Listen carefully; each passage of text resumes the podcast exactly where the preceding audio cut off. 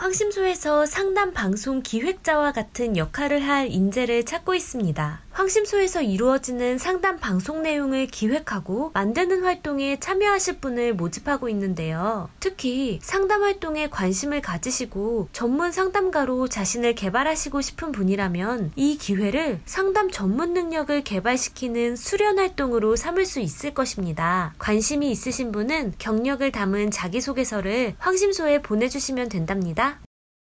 네, 안녕하세요. 황상민의 심리상담소 진행을 맡게 된 둘리고요. 저는 145회 사랑의 노예편에서 노예를 구하고 있으니까요. 많은 분들 꼭 들어보시고요. 오늘도 황상민 박사님 나오셨습니다. 네, 안녕하세요. 그게 MC가 MC예요 지금. MC예요 지금. 끌려 나온 노예가 제가 저 노예 짓을 하고 있는데요. 아니, 저 새로운 노래 노예를 원해요. 뭐 거의 그런 지금 멘트를 하신 거 아세요? 아, 왜 아무도 연락이 없는지. 이게 참 제 감정과 이 공적인 게 분리가 잘 안 되네요. 그런데 이 나라에서 가장 웃기는 멘트가 뭐냐면요. 연예인들이 나와가지고요. 죄송합니다. 제가 공인으로서 행동이 경솔했습니다. 그럴 때 아니 이 나라에서는 공인이라는 것이 뭘 뜻하는지 어떻게 그냥 저렇게 공무원이 아니라 그냥 공적으로 네. 공개된 사람은 다 공인이라고 많은 대중에게 사랑을. 받는 사람. 그럴 때 공인이라는 거는 공개된 사람이라고 하는 혹시 아. 국어 사전에 그런 정의가 있어요? 아니요? 없어요. 못 공인의. 정의는 그런 게 아닌데도 그렇죠. 연예인들이 자꾸 나와서 그렇게 하더라고요. 그런 이야기를 할 때 그래서 쟤들이 연기하나 이런 생각이 들었거든요. 공인은 그러면은 뭐 정치인이나 공무원. 그렇죠. 공적인 일을 수행하고 거기에 대해서 공적인 측면에서 비용을 지불받는 사람이 공인이에요. 음. 근데 연예인들은 왜 그럴까요? 그런데 언론인들이 연예인들을 그렇게 교육을 시켰어요. 언론인들이 새로운 신조어를 만든 거예요. 그래서 공인이라는 건그 공개된 사람이라고 할 때 그 공인과 공적인 인물이라는 그 공인을 우리가 구분을 하지 않고 사용하는 거예요. 저 황심소 방송은 전 공공성을 띠고 있다고 생각합니다. 그렇죠. 정부로부터 받지 않으나 네. 항심소의 방송의 취지에 공감하고 항심소를 지지하고 후원하는 분으로부터 돈을 받으면 어. 이거는 사회적으로부터 영어로 이야기하면 charity 음. 또는 스폰서, 아. 스폰. 당신이 하는 일의 취지에 공감해서 내가 당신을 지원하고 후원합니다.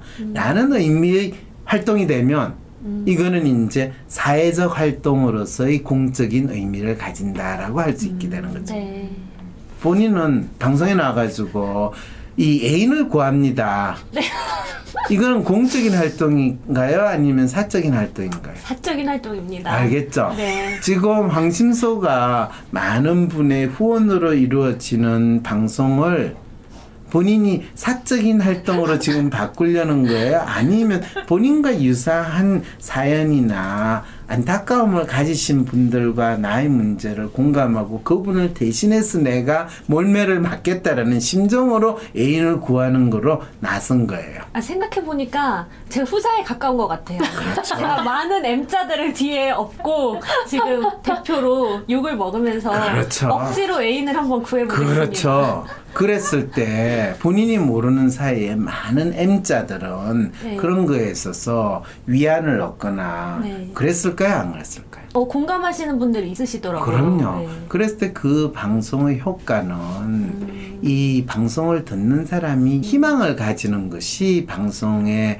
효과지. 네. 거기에서 둘리라는 사람이 예인이 없다고 노예 같은 예인을 구한 것으로서 효과를 이야기하면 그거는 방송을 아주 지극히 사적인 의도로 활용하겠다라는 그 마음을 드러낸 것이기 때문에 여기에는 묵시적인 동의, 어. 특히 이 방송을 진행하는 황모 씨와의 묵시적 동의가 있고 그것은 이 많은 분들의 후원과 지지로 이루어지는 황심소를 아. 특정한 인물의 사적인 용도로 활용한 범죄 행위에 내가 묵시적으로 되는구나. 가담한 죄를 범했다라는 것까지 지금 본인은 지금 나를 죄인으로 만든 거예요.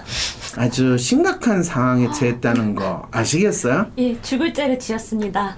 네. 네, 그리고 황심소에서 귀요미를 담당하고 있는 각승희님 나오셨습니다. 네. 안녕하세요. 저 한참 말하고 있었는데. 그래서 본인이 이 MC 역할을 할 때 정확하게 뭘 해야 되는 시킨다고 해서 시켜서 제가 그냥 와서 이렇게 하고 있어요. 그거는 지 부총리 시켜줬다고 그냥 나와가지고 제가 그게 아니고요. 열심히 해보려고 하는데요. 하는 어느 나라 부총리하고 똑같은 그분에 대해서 처음으로 공감이 갔습니다. 그리고 그분이 사표를 낸, 냈던 것처럼 저도 지금 약간 MC 휴업을 말씀을 드렸거든요. 둘리님도 힘드시면은 못하겠다고 말씀하시면은. 그래요. 그런데 그 두 인간들 두고 너 직을 걸고 책임을 다하라 내 인소리 해야 안 해요 안, 안 하시죠. 하시죠. 그게 이제 문재인 대통령 자기가 어떤 통치 행위를 해야 되는지 잘 모르는 문재인 대통령과 아 내가 황심소 이 제작진을 어떻게 운용해야 되는지 잘 아는 박사님의 차이라고 볼 수 있죠. 그리고요 더 큰 차이는요 네. 이 황심소에서 패널이나 MC를 하겠다는 인간은요 별로 없는데 부정리 하겠다는 인간은 시키만 주면 내가 충성을 다하겠습니다 라는 인간 널려 있거든요 음, 그런 차이도 차이예요. 있군요. 그런 큰 차이 네, 방송 환경 환경과 이제 그 핵심 브레인의 차이가 있는 걸로. 네. 황심소의 핵심 브레인은 저인가요? 죄송. 저 사연 읽죠? 네, 그래 사연을 좀 읽읍시다 우리 황상민 박사님 안녕하세요. 황심소를 듣고 제 욕망과 문제를 파악해야겠다고 깨달은 애청자입니다. 몇 달 전에 제가 편의점에서 아르바이트를 하고 있는데 한 손님이 저를 불러내 조언을 해주셨어요. 본인을 건축회사 사장이라고 소개한 그 아저씨는 소년 시절 부모님을 잃고 스스로 생존하기 위해 아득바득 살아가셨던 이야기를 하셨습니다. 저에 관해 물으시길래 이것저것 설명이 귀찮아 부모님의 편의점을 물려받으려고 해요. 라고 둘러댔어요. 그랬더니 저에게 내가 너라면 이 나이에 이런 찌질한 편의점에 안주하지는 않을 거야. 네 미래를 설계할 때 부모님은 안 계신다고 생각해봐. 일주일간 발품을 팔아 부동산 시세를 조사하면서 상권을 파악하고 네가 직접 편의점 본사를 찾아가서 여러 가지 제안을 해봐. 네가 미천이 하나도 없어도 얼마든지 네 사업을 일으킬 수 있단다 등의 이야기를 해주셨어요. 그리고 저에게 세 가지 숙제를 내주셨어요. 하나, 1년 이상 매일 아침 신문을 읽으면서 세상 돌아가는 것을 파악하고 너만의 통찰을 가져라. 둘, 이명박, 정주영 등 이 땅에서 성공한 사람들의 자서전을 읽어라. 외국 사람 자서전을 읽어도 되지만 우리나라 실정에 맞지 않으므로. 셋, 앞머리를 까라. 이마를 드러내라. 즉, 무엇을 하든 너의 존재감을 드러내는 방식으로 살아라. 들어보니 3번은 좀 이상했지만 1, 2번의 경우에는 제가 실천해서 댈 게 없다는 생각에 먼저 비즈니스로 성공했다는 이명박 전 대통령의 자서전 신화는 없다를 읽게 됐습니다. MB를 막연히 경멸했지만 사실은 그에 대해서 아는 것이 없었으니까요. 그리고 최근 황심소 2018 135회 방송 중에 박사님께서 에릭 호퍼의 글을 읽고 큰 감명 을 받으셨다는 말씀을 듣고 에릭 호퍼의 자서전 길 위의 철학자도 읽었습니다. 두 권을 읽고 이들의 공통점을 발견할 수 있었습니다. 바로 자기가 어떤 사람인지 안다는 것이었습니다. 먼저 에릭 호퍼의 글은 황심소와 결이 맞는 느낌을 받았는데요. 에릭 호퍼에서 제가 감명받은 문장은 돈이 모든 악의 근원이라는 상투어를 만들어낸 사람은 악의 본질에 대해 아무것도 모르며 인간에 대해서는 거의 아는 게 없다. 우리는 주로 자신이 우위에 설 희망이 없는 문제에서 평등을 주장한다. 절실히 원하지만 가질 수 없음을 알고 있는 그것을 찾기 위해서는 자신이 절대적 평등을 내세우는 분야를 찾아야 한다. 그런 시험에서 공산주의자란 좌절한 자본주의자라는 것이 드러난다. 자신의 욕망을 정직하게 인정해라. 진짜 문제가 무엇이냐고 질문을 던져라. 황심소의 가르침과 너무 유사해서 깜짝 놀랐습니다. 기류의 철학자 속의 저자는 자신의 찌질한 모습도 포장하지 않고 있는 그대로 보여주더군요. 에릭 코퍼는 박사님이 인정할 만큼 자기 마음을 제대로 알았던 사람이고 자기가 어떤 사람인지 투철하게 고민했던 사람이겠구나 막연하게나마 느껴졌습니다. 이명박 씨의 신화는 없다에 나타난 모습도 굉장히 멋있어서 자칫 반할 뻔했는데요. 저와 같이 소심했던 어린 시절 강도들에게 폭행을 당하면서도 금고를 지킨 이야기, 박정희 대통령에게 편지를 보낸 이야기, 정주영 회장 앞에서도 당당하게 자기 할 말을 하는 모습은 한국에서 말하는 기업가 정신이 무엇인지 보여줬습니다. 촛불 이후 그분이 겪고 있는 여러 가지 고초에 대해서 제가 모르고 있었다면 아마 저는 이명박의 팬이 되었을지도 모릅니다. 다만 에리 코퍼와는 달리 그분은 자서전에서 자기 자신을 과장해서 드러내더군요. 내가 이렇게 인격적으로나 업무적으로나 훌륭한 사람이니 빨리 나를 멋있다고 인정해라. 내가 얼마나 훌륭한지 네가 혹시 모를 수 있으니 얼른 알려주마. 내 말을 명심해서 들어라. 이렇게 가르치는 듯 했습니다. 숭고한 임무를 위해 헌신한 듯 본인을 어필하면 할수록 촛불 이후 그분의 모습 은 더 부각됐습니다. 본인이 잘났다고 자서전을 내는 사람일수록 자서전을 낸 뒤 10년, 20년 후에는 자서전에서 어필했던 정직, 도덕성 등의 자질과는 다른 모습이 드러나는 것은 대한민국이란 나라가 어쩔 수 없기 때문인가요? 생각이 복잡해졌습니다. 이명박 역시도 자기 욕망을 정직하게 인정하고 그를 위해 최선을 다해 살았던 것 아닌가요? 자기를 알았기에 현대라는 정글에서 자유자재로 자기 재능을 펼쳤던 것 아닌가요? 또 문제를 정확히 파악했기에 그것을 해결하고 그런 성과를 낼 수 있었던 것 아닌가요? 그런 성과를 자랑스러워했다는 것은 의미와 보람까지도 찾았다는 뜻이잖아요? 그런데 왜 지금 감옥에 있는 건가요?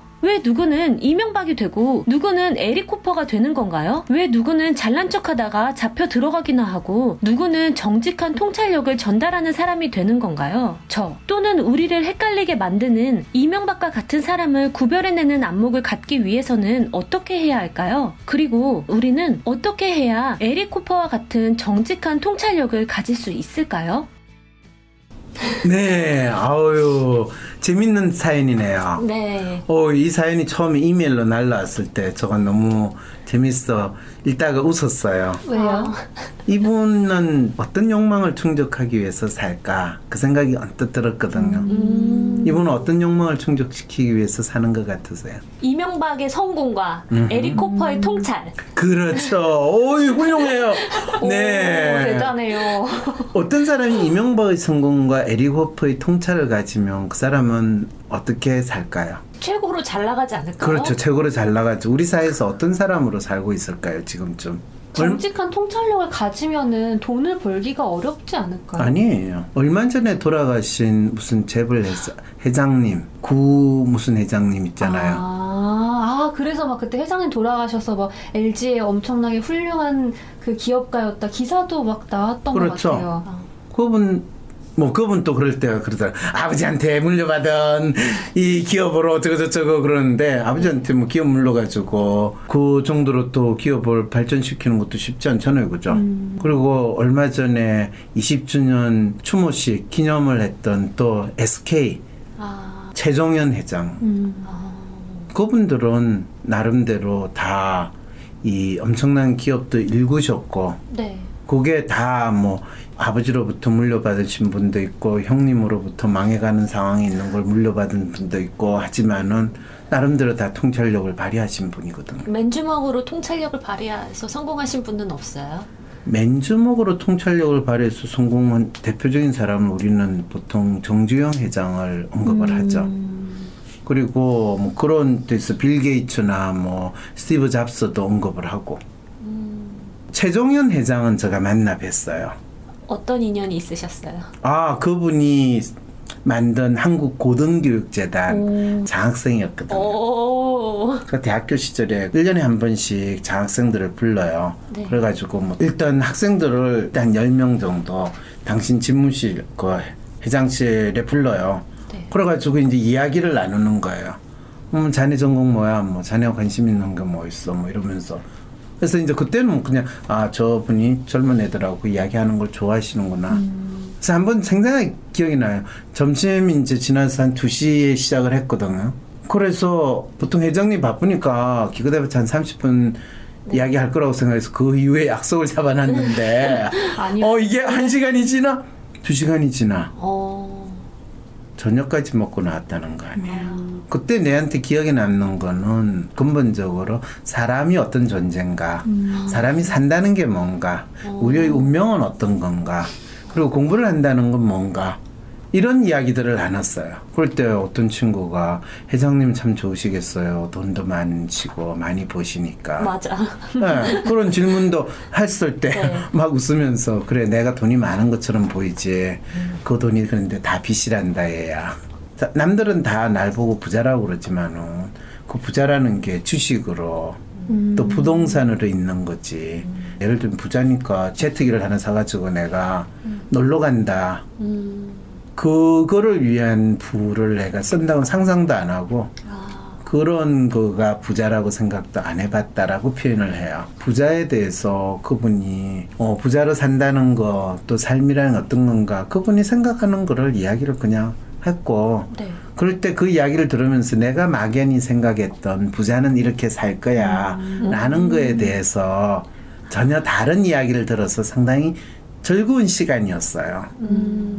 어쨌든 그분 궁금하면 항상 물어보고 그리고 거기에서 잘 아는 사람 불러가지고 물어보고 당신이 이해가 안 되면 또 물어보고 하는 게 비즈니스를 할 때도 그렇게 하시고 자기가 개인적으로 궁금한 것도 그렇게 하시고 항상 그러시거든. 그래서 그 당시에도 제게에서는 저분은 연구하는 사람의 멘탈리티다.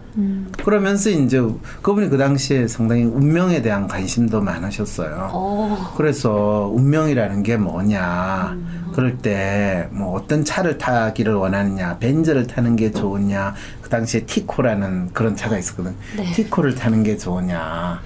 그런데 고속도로를 달릴 때는 벤츠나 티코나 별 차이가 없다. 음. 고속도로 달릴 때 별로 뭐. 차이가 없는데 그건 사람들이 가지고 있는 재능이라는 것이 좋은 환경에서는 별로 그 사람의 재능이 뚜렷이 부각이 되지도 않고 중요하지도 않다. 어. 그런데 비포장 도로를 티코를 타고 달리는 것과 벤츠를 탈 때는 진정으로 그 사람의 능력이 발휘가 되는 거다. 어. 그래서 여러분들이 공부를 하는 데 있어. 여러분이 어렵다라고 할 때 그때 공부는 여러분들이 머리로 하는 게 아니다.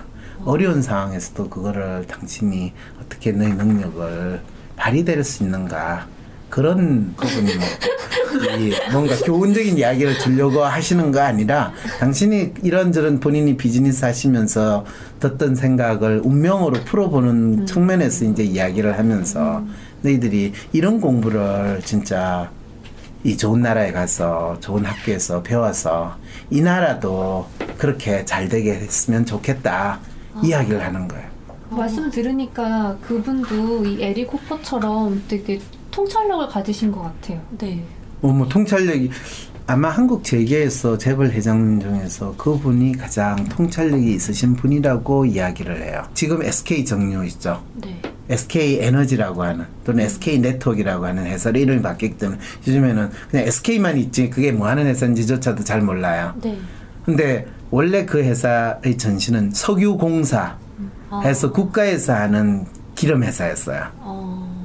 어. 그런데 그 석유공사가 국영으로 운영을 하니까 발전도 안 되고 제대로 안 굴러가서 이거를 민간한테 이제 이 파는 아. 일이 벌어졌을 때 그걸 SK가 산 거군요. SK 섬유 회사가 그걸 사버린 거예요. 어. 그분은 섬유 회사를 시작을 하면서 이 회사는 앞으로 어떻게 발전해야 될 것인가 라는 그림을 섬유에서 석유까지 이분이 처음에 그 화학 섬유를 만드는 데서 이건 어디서 나왔냐 그랬더니 석유에서 나왔대. industry를 보니까 섬유는 요 정도밖에 안 되는데 석유를 하는 회사는 이만큼 큰 거야. 그럼 이 회사가 앞으로 어떻게 발전할 것인가? 라고 하면 근본이 되는 저 장사를 하면 이 회사의 일을 확장하면서 엄청나게 발전하겠구나. 이분이 이제 이 사연에서 준 신문이 너가 지금 이 조그만 편의점에서 만족하지 말고 네. 네가 지금부터 큰 비즈니스를 확장해 가라. 라고 하면서 상권을 분석해 가지고 너가 부동산 디벨로퍼가 되든지 새로운 편의점을 개척하는 그런 일부터 해봐라라고 하니까 이거는 비즈니스를 하신 분이니까 이제 이 생각으로 얘한테 조언을 준 거죠. 이 아이 입장에서는 비즈니스가 뭔지에 대한 전혀 이해가 없으니까 네. 그냥 돈, 돈 넣고 돈 먹기 하는 거다, 돈 버는 거다 이렇게 생각하는 사람 이 말 자체가 진짜 희한하게 들리겠죠. 그쵸. 되게 먼 얘기 같아요. 그렇죠. 네. 그먼 이야기를 미리 볼 수 있는 게 통찰이라는 어. 거예요. 그리고 근데 에릭 호프의 같은 경우에 통찰은 먼 얘기를 본 게 아니라 자기가 살아왔고 지금 살고 있는데 자기 삶에 대해서 자기 나름대로 자기 경험을 기반으로 해서 통찰을 낸 거죠. 네. 그리고 최종현 회장 SK 선대 회장이라고 네. 그분 같은 경우에는 이제 처음에 비즈니스를 하면서 이 비즈니스를 앞으로 어떻게 나아가야 될 건가 많은 사람들은 뭐 매출이 1억이면 10억이고 10억이면 100억이고 100억이면 1000억이고 1000억이면 조고 이런 식으로 매출을 늘려가는 거를 어. 본인 비즈니스를 잘한다고 생각하잖아요. 네. 그런데 매출이 늘어가는 것도 나쁘지는 않지만 되게 규모가 커지면 그만큼 위험 부담도 늘어나고 이익이 늘어나는 것도 아니거든요. 그러니까 이게 이제 그 당시에 대부분 비즈니스 하는 사람들이 통념적으로 비즈니스를 성장시킨다. 그래서 매출을 성장시킨다라는 게 아니라 이분도 항상 이야기하는 게 이 업의 본질에 대해서 어떻게 변화시킬 것인가. 그러면서 너 자신을 확장시켜라. 이런 측면에서 보면 idealist였던 것 같아요, 그분이. 근데 idealist면서도 realist의 속성으로 끊임없이 고민을 하신 거예요. 음. 어, 멋있네요. 아, 좀 멋있게 들려? idealist가 사회에서 성공할 수 있는 방법을 몸소 보이신 건가요? 그렇죠. 가장 밑바탕이 되는 섬유에서 시작해가지고 가장 근본이 되는 석유 정제까지 하는 수직 계열화라는 그 프레임 안에서 이분이 성공을 하신 거예요. 네. 그러니까 유공을 인수하면서 SK 정유를 할 때는 갑자기 이제 재계 순위 5위 안의 기업으로 바뀐 거예요. 저 끝에 섬유회사가 어쨌든 어떤 사람이 통찰력을 가지느냐에 따라서 그 삶에 보여주는 게 달라요. 이 사회는 뭐라고 그래요? 어떻게 해야 에릭 호퍼와 같은 정직한 통찰력을 가질 수 있을까요? 라고 질문을 던지죠. 네. 어, 둘리 씨는 에릭 호퍼 같은 정직한 통찰력을 가지고 싶었어요? 아니요. 왜, 왜 아니에요? 그분은 떠돌이로 사셨잖아요. 그렇죠. 부두 노동자로, 부도- 식당 예, 종업원으로. 사금, 사금 도 그리고 책을 읽다 보니까 누군가를 사랑하게 되셨더라고요 이분이. 그럼요. 그- 사랑하게 됐어요. 예, 그 중간 과정에서 그래서 또 통찰력을 이렇게 좀 보여주니까 그 사랑했던 여자가 계속 이, 이 남자를 어떻게 대단 더 대단하게 만들려고 계속 이제 넌 이렇게 될 거야, 넌 이런 사람이 돼야 돼라고 계속 하니까 그렇죠. 에릭 코퍼가 아 이제 내가 떠나야 될 때가 됐구나 네. 하고 그 사랑하는 사람을 떠났어요. 왜냐하면 그 사랑하는 여자가 에리고프를 사랑했던 여자가 버클리 대학생이었나? 네. 내가 알고 있기는 대학원생. 근데 거의 교수 정도였어요. 네. 근데 그 사람이 보니까 자기 주위에 있는 어떤 교수보다 네. 음. 이 지적인 수준도 높고 통찰력도 높은 거예요. 음. 그래서 그 사람을 이 교수급으로 만들 고자 그 자기 커뮤니티에 있는 사람도 소개도 시켜주고 음. 그래서 상당히 그 교수로 준하는 대우를 네. 받을 수 있도록까지도 어레인지를 해줬어요. 근데 왜 떠나요? 그 말을 했어요. 그 이 여자의 기대를 평생 채우기 위해서 살 수는 없다. 내 인생을. 근데 그걸 좀 해보시고 좀 아닌 것 같으면 그때 떠나시지. 그걸 미리 내다보는 통찰로 아. 그 이제 내 인생 이렇게 되겠구나를 그리고 떠난 거예요. 본인이 본인이 속하는 집단에서 벗어날 정도로 뛰어나게 누군가가 마련해 주면 본인이 그거를 감당하기 힘들다는 거를 알았다는 이야기죠, 그죠? 저는 자리 주면은 그 거기서 안착을 하죠. 저는 그러니까 에릭 코퍼와 다른 사람인 거예요. 그렇죠. 그 힘든 노동자에게를 계속 다시 간 거잖아요. 그렇죠. 이랬을 때 차라리 정직한 노동을 통해서 나의 삶을 편안하게 사는 게 좋지.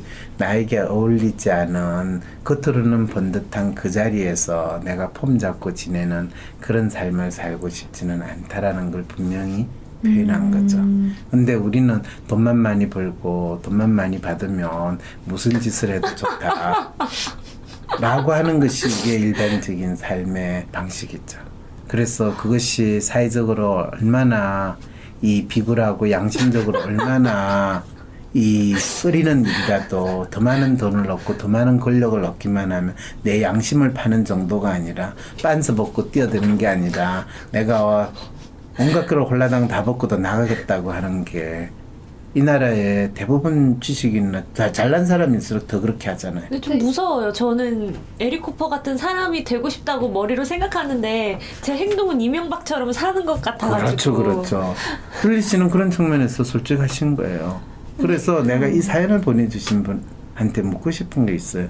본인은 사실 정직한 통찰력을 에리호퍼 같은 정직한 통찰력을 가질 수 있을까라는 게 만일 그걸 가지게 되면 당신의 삶이 스스로 불행하다고 느낄지 모릅니다. 음. 가지려고 하지 마세요. 왜? 본인이 이 젊은이는 사실 본인이 편의점에서 일하고 있잖아요. 네. 근데 그 편의점에서 일하면 이유는 뭡니까? 돈을 많이 벌기를 원하거든.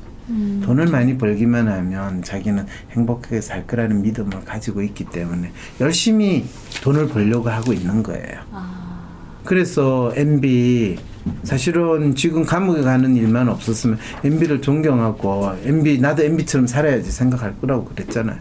네. 그래서 그거 자체가 나쁘고 잘못된 게 아니라 이 친구는 어, 에리고프의 정직한 통찰력이 있으면 그 생각을 가질 수 없거든. MB처럼 살 수가 없어요. 음. 아, 그럼 그럼- MB는 어떤 통찰력을 가진 거예요? 돈을 잘 버는 통찰력인가요? MB가 통찰력을 가졌다기보다는 잔머리를 잘 굴렸는데 그 질문도 있잖아요.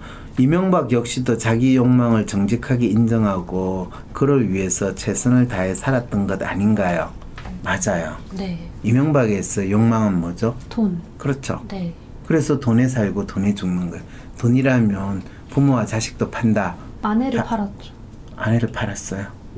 아내 누가 샀나요? 아내분이 아, 그러니까 범죄에 뭔가 혐의가 자기 좁혀 들어오니까 아 그거 돈 회사 돈 받아서 쓴 거는 내가 쓴 게 아니라 아내가 쓴 거다 이런 식으로 엄마도 팔긴 팔았어요.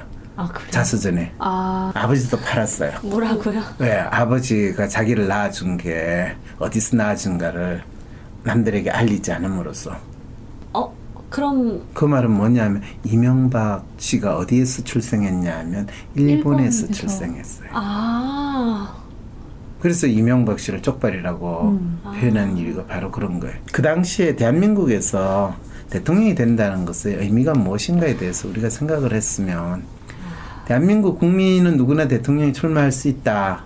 근데 대한민국에서 태어나지 않은 사람이 대한민국에서 대통령으로 나오는 것에 대해서도 한번 생각해 볼 수 있지 않느냐라는 질문도 던져야 되는데. 그래서 이 이명박 씨가 일본과의 관계에 있어서 상당히 애매한 쇼를 많이 했던 게 일본은 자기의 고향이기도 하고 출생지다라는 거에 대한 마음속에 있지 않았을까. 이게 참 여러 가지 해석을 낳겠는데 어쨌든 이명박은 자기 욕망을 정직하게 인정하고 그걸 위해서 최선을 다해 살았어요. 음, 그걸 보통 우리는 돈을 위해서는 물불 가리지 않고 뭐든지 판다. 그 정신으로 사는 거예요. 그런데 뭐가 문제인가요? 문제될 거 하나도 없어요. 자기 자신을 잘 아는 거는 공통점이 맞는 건가요? 아, 그럼요. 그런데 자기를 알았기에 현대라는 정글에서 자유자재로 자기 재능을 펼쳤던 거 아닌가요? 그럴 때이 질문은 잘못됐어요. 왜요? 현대라는 정글이 아니고 현대라는 왕국에서. 음, 그런 왕한테만 잘 보이면 그렇죠, 그렇죠. 아 그래서 잔머리라고 하신 거예요? 네. 아 내가 그거는 이명박 씨하고 인터뷰할 때, 어, 본인은 왕회장이 시키는 일, 한 번도 못한다는 이야기 해본 적 없고, 시키면 자기는 항상 그거를 이뤘다라고 그랬어. 능력이 있네요.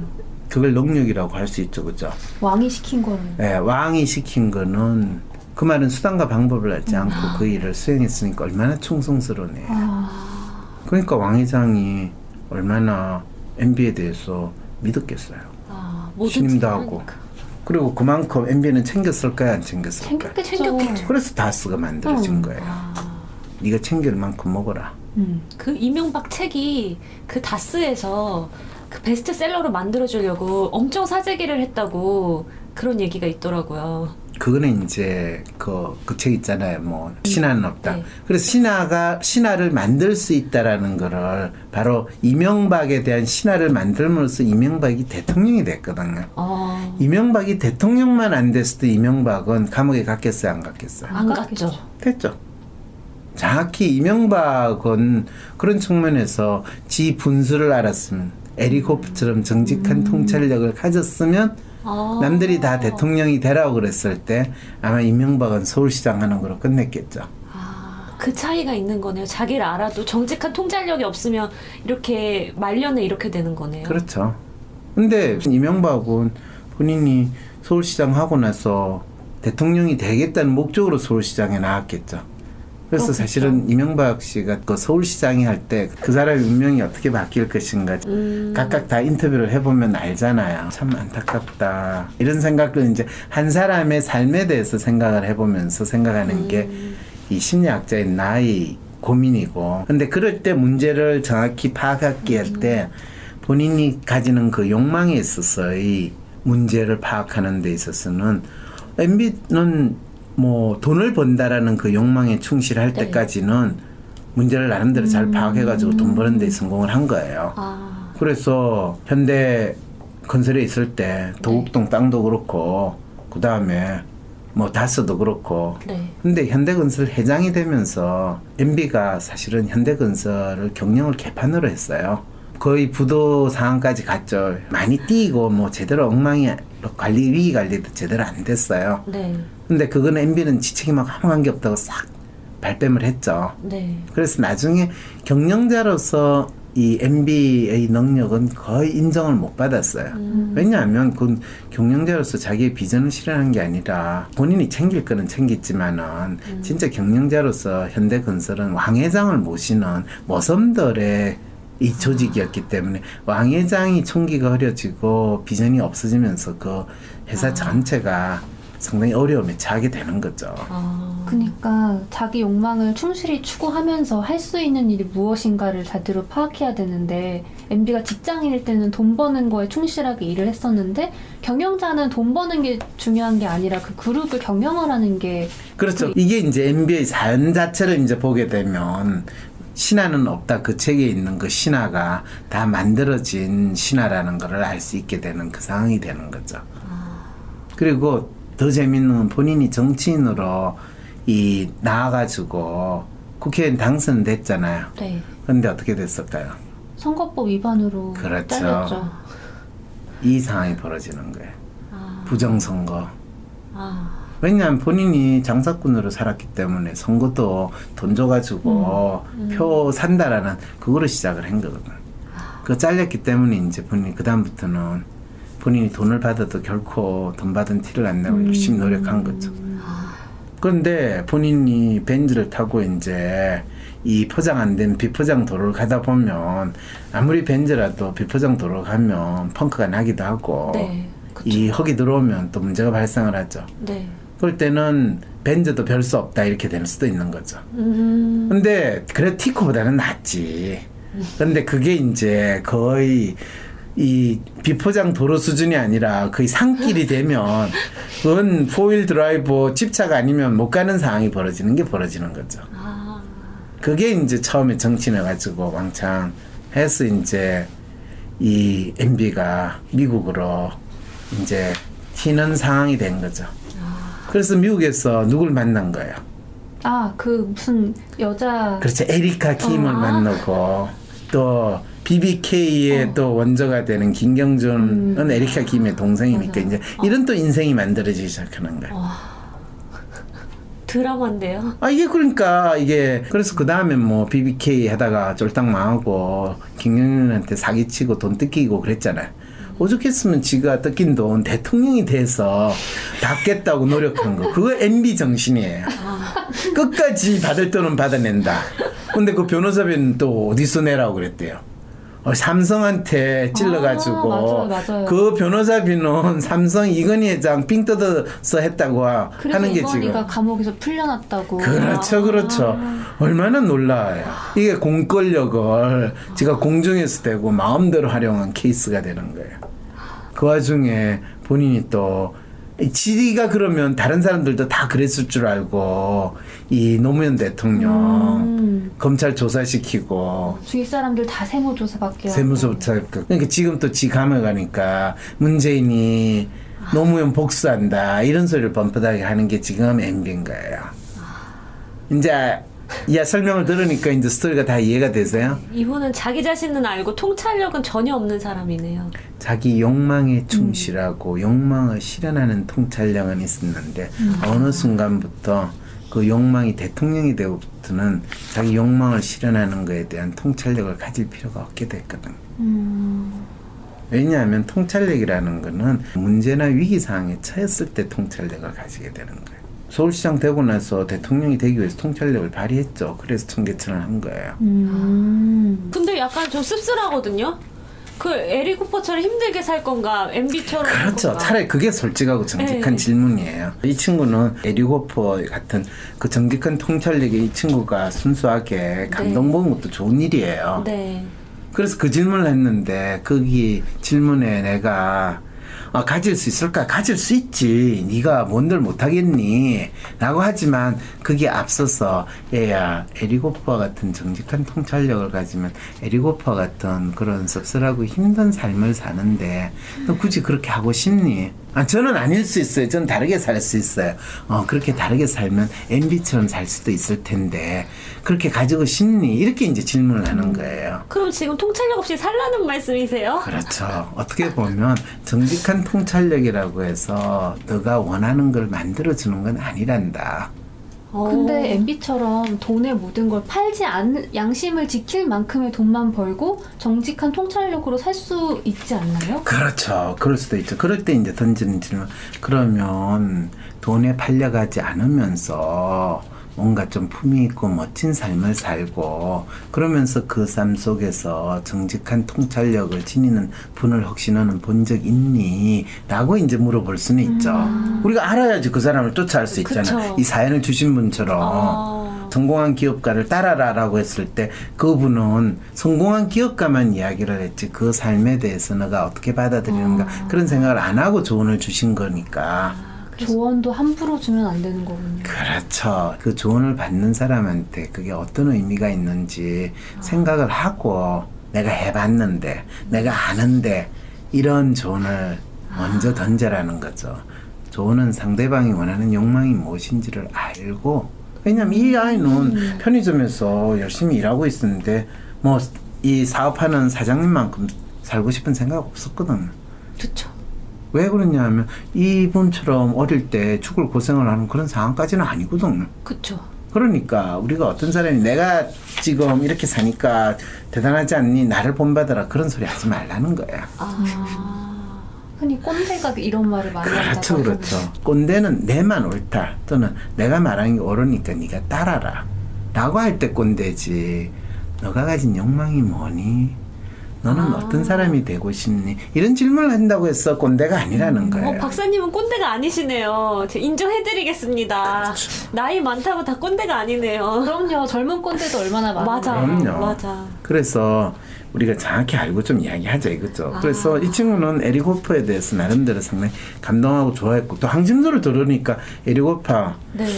사실은 에리고프의 글을 읽고 큰 감명을 얻었다라고 표현하니까 조금 그런데 나는 에리고프의 삶에 대해서 상당히 감동을 얻은 건 맞아요. 근데 네. 그 감동을 얻은 거는 이 사람이 뭔가를 배운다는 거 안다라는 것을 내가 어느 대학을 나왔고 내가 이런 학벌을 가졌다라는 게 아니라 음. 그리고 본인이 그게 없기 때문에 난 아무것도 못한다가 아니라 많은 사람은 에리고프가 책을 많이 읽었기 때문에 그렇다라고 하는데 그렇지 네. 않아요. 아. 우리는 자기 경험이나 자기 삶에 대해서 끊임없이 질문을 던지고 그것이 왜 그러한 일이 벌어지는지를 알려고 한 거예요.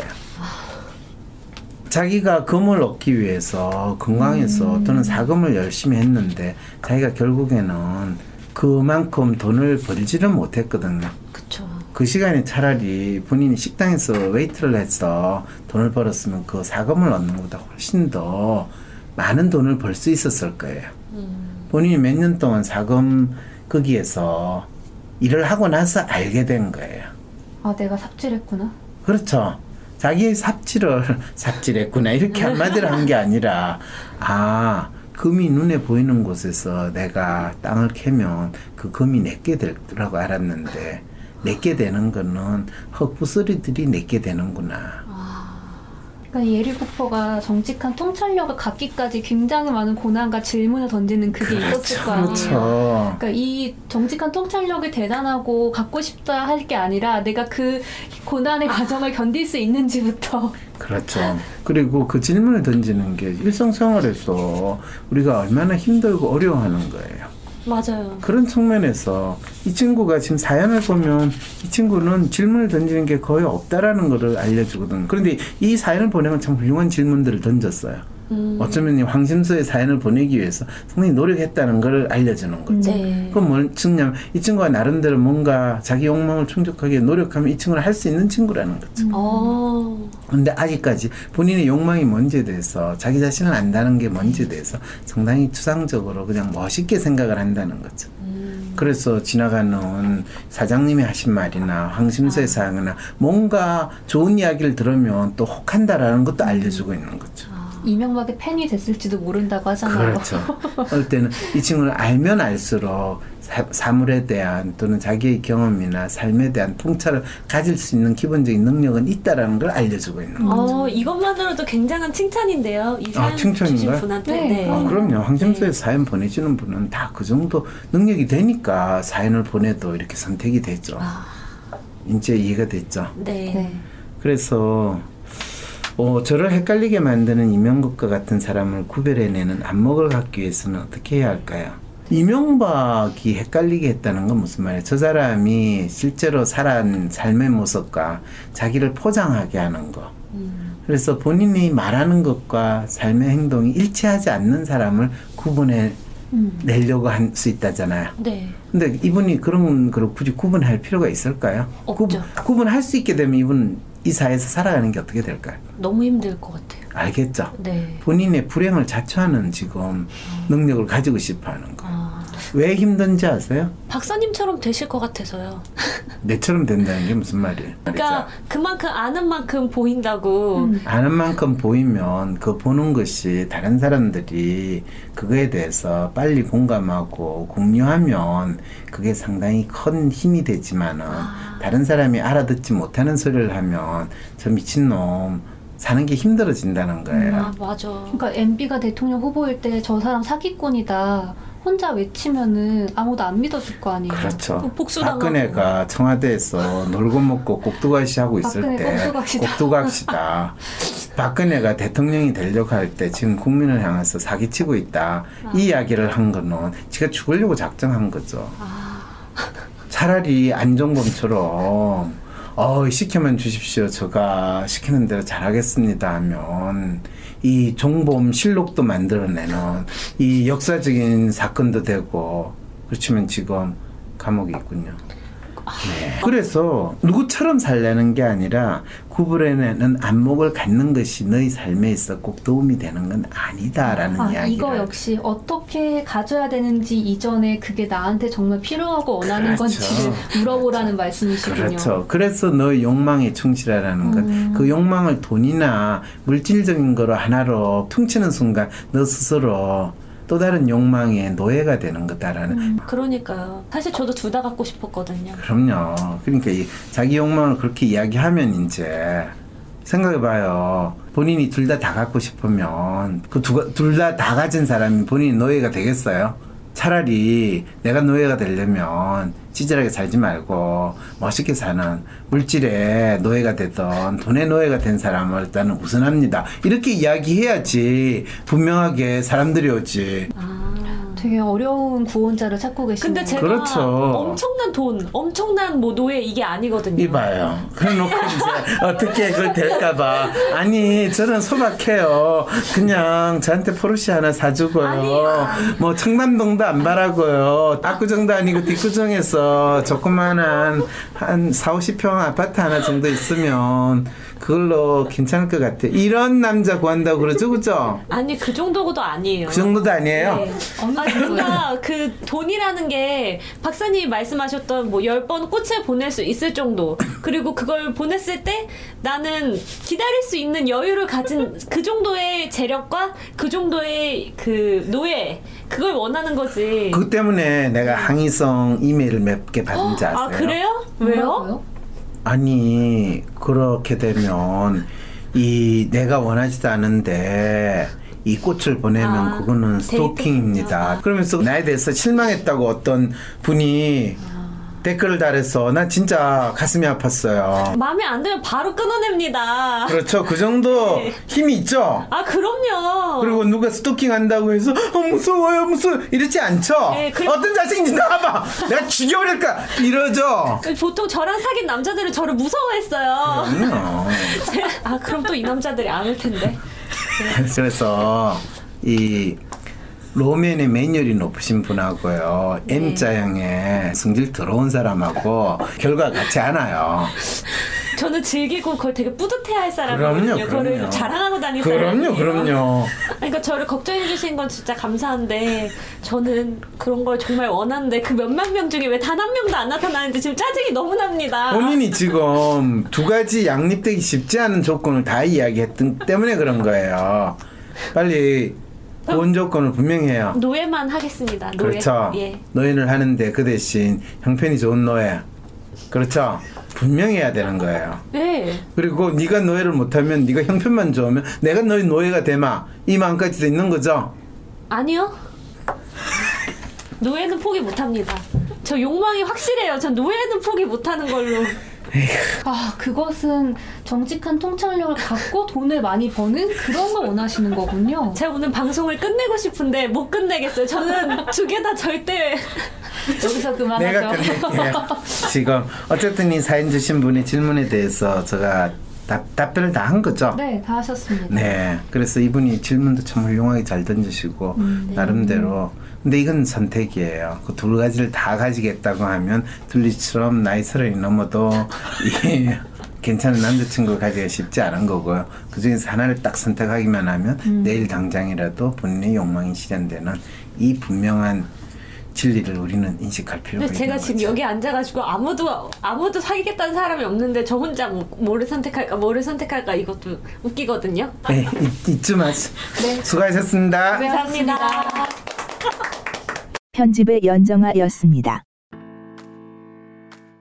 황심소는 여러분의 후원을 통해 운영되고 있습니다. 황심소를 후원해주시는 여러분 덕분에 황심소가 여러분의 삶의 고민과 궁금증에 대한 해결책을 공유하고 나를 아는 과정을 함께하고 끝까지 사회와 권력자들에게 계속해서 질문을 던질 수 있었습니다. 황심소 후원 계좌 번호는 231-916-016-51404 하나은행입니다. 카카오톡 아이디 WHANGSIMS5로도 송금 후원 가능합니다.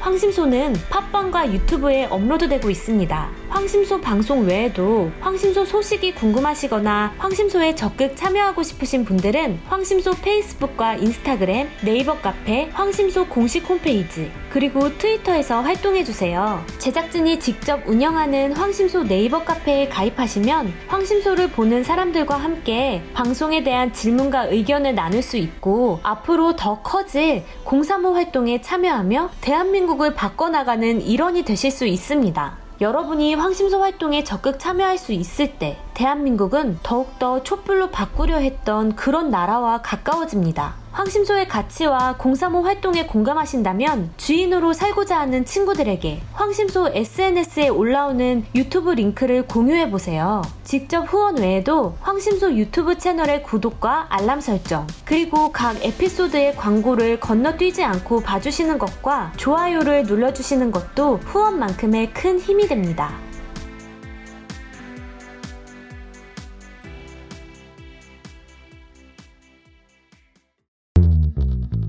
내가 누구인지 아는 첫걸음을 떼고 싶으신가요? 다른 사람의 WPI 성격 프로파일을 알고 그 사람을 이해하고 싶으신가요? 어떻게 사람이 10가지 이하의 유형으로 나뉠 수 있을까요?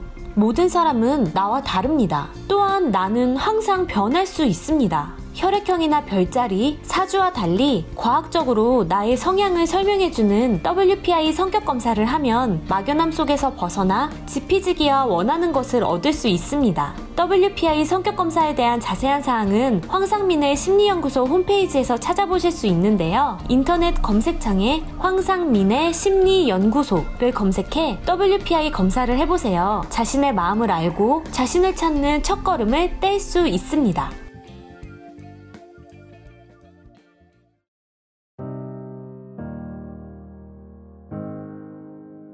같은 단어를 사용하더라도 자신의 성향에 따라 다른 의미로 생각하고 사용하고 있다는 걸 아시나요? 모든 사람은 각자 다른 성향을 가지고 있어요. 그래서 WPA 성격 프로파일에 따라 상담의 결과는 달라질 수 있는 거죠. 황심소는 나 혼자 고민하는 해결할 수 없을 것 같은 문제를 공개 상담함으로써 나와 비슷한 고민을 하는 사람들의 고민을 동시에 해결해 드립니다. 또한 내 안의 고민에서 더 나아가 사회 문제에 대한 질문들, 어떤 주제든지 인간의 심리가 담겨 있기에 전부 황심소에서 다뤄드릴 수 있습니다. 메일을 보내실 때 여러분의 현재 고민을 설명한 사연과 자신의 WPI 성격검사 프로파일 또 상대방의 WPI 성격검사 프로파일과 WLP, WAC, WMC와 같은 현재 고민과 관련된 주제의 검사 결과를 같이 보내주실 경우 더욱 상세한 상담이 가능합니다. 황심소에 사연을 보내주신다는 것은 채택이 될 경우 시청자분들과 공유한다는 것을 기본 전제로 하며 별도 동의를 구하지 않습니다. 황심소 이메일은 sherlock whang 골뱅이 gmail.com입니다. 비공개로 박사님과 직접 개인 상담을 원하시는 분들은 위즈덤 센터에 유료 상담 신청을 개별적으로 해주세요. 위즈덤 센터 메일은 위즈덤 센터 골뱅이 naver.com 전화번호 026207-7430번입니다. 또한 비공개 1대1 상담을 받고 싶었지만 상담 비용이 부담스러워서 망설이시는 분들을 위해 WPI 상담 코칭 전문가 과정 중이신 분들이나 전문가 자격증을 갖고 계신 분들의 재능 기부를 통해 무료 상담의 기회를 제공하고 있습니다. 있습니다. 자세한 사항은 황심소 유튜브 채널의 커뮤니티 란에서 위즈덤 센터 사회공헌 프로그램을 확인해 보세요.